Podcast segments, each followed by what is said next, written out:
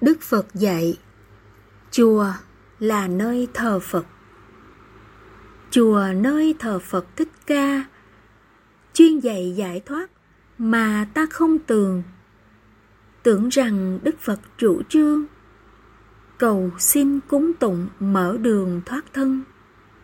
Người tu phải hiểu đôi phần, gieo gì gặt nấy, đừng lầm thế gian. Thế gian quy lực rõ ràng, gạt người lương thiện mở đàn trầm luân. Vì vậy Đức Phật dạy dừng, dừng lừa, dừng gạt, dừng chân luân hồi. Nhân quả vật lý mới thôi, thôi đi tất cả luân hồi bỏ ta. Ngày xưa Đức Phật Thích Ca ngộ được thiền học dạy ta chỗ này truyền cho ba ba vị thầy. Chuyết dạy giải thoát là đây bí truyền.